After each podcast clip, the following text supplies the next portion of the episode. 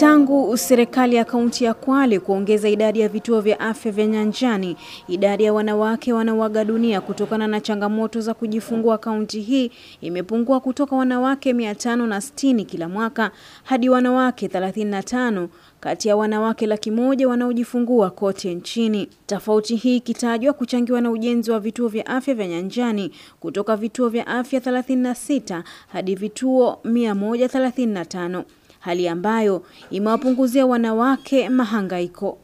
Hapo awali wajawazito walilazimika kutembea mwendo mrefu zaidi ya kilomita 60 kutafuta huduma za afya ya uzazi. Kaunti ya Kwale ilikuwa miongoni mwa kaunti kumi na tatu nchini zilizokuwa zikiandikisha idadi kubwa ya wanawake wajawazito kuaga dunia. Hali sasa ni tofauti.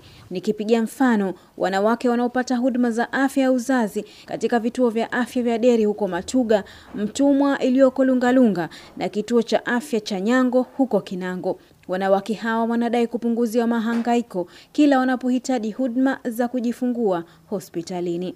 Priscilla Kimani na Tumaini Koloshi wanaeleza kwamba walikuwa wakikumbwa na changamoto mno wakati wa kujifungua kutokana na umbali wa hospitali. Priscilla anaeleza kabla ya hospitali ya Nyango huko Kinango kujengwa, baadhi ya wanawake walizalia njiani kutokana na umbali wa hospitali ya Vigurungani.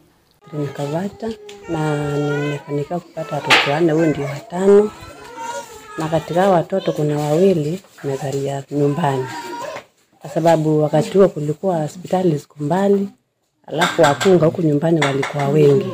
Kabla ya hii hospitali kujengwa, wakina mama walikuwa wakienda Vigurungani kwa kliniki zao za ujauzito. Mwendo wa hapa mpaka huko, unaona wengine wanapata shida njiani, wamama wajawazito wanafura miguu, wengine wanapatwa na kisunzi hawafiki.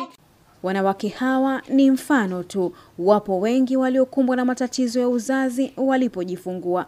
Immaculate Mwanzia ni muuguzi katika zahanati hiyo ya Nyango. Kwa majina anaitwa Immaculate Mwanzia, daktari wa hapa Nyango Dispensary. Kulikuwa na idadi kubwa sana ya kupoteza watoto na mama wakati wa kujifungua, lakini baada ya zahanati tunaona kuna kumekuwa na namba kubwa sana wenye ambao wanazalia hospitali, na pia huwa tunapeana mafunzo kabla ya kabla tujaanza huduma zetu tukuhamasisha umuhimu wa kuzalia kuzalia hospitali kuliko kuzalia nyumbani. Mabadiliko haya vilevile vile si tofauti na katika eneo la Deri huko Matuga, kwani kina mama wajawazito sasa wanapata afueni. Martin Mwanzia ni muuguzi katika zahanati ya Deri. Okay, tangu hospitali ifunguliwe tumeweza kupunguza asilimia ya mama kufariki nyumbani karibu na 64% na tangu ni hospitali ifunguliwe hakuna mama ambaye amefariki nyumbani kwa kupitia kuzaa. Tumefanya kazi na hawa CHVs na tuko na idadi ya hawa mama, na hata mama akija kliniki ya kwanza na mume wake, wote tunachukua namba za simu na kumfuatilizia hadi anapojifungua. Wizara ya Afya kaunti hii ya Kwale ikisema kwamba asilimia 76 ya wanawake wajawazito hujifungua hospitalini ikilinganishwa na hapo awali ambapo asilimia 35 ndio waliokuwa wakijifungua katika vituo vya afya.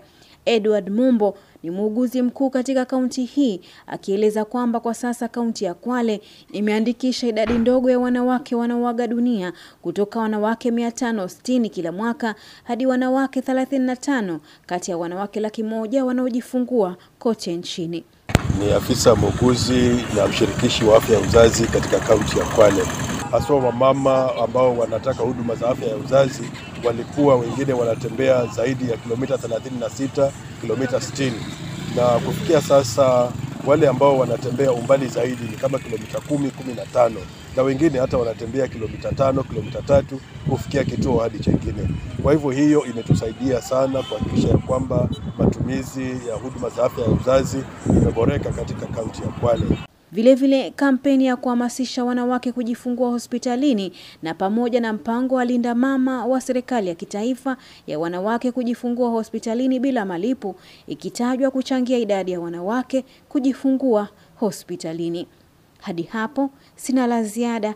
Nimekuwa mtayarishi na msimulizi Mwana Harusi Rashid.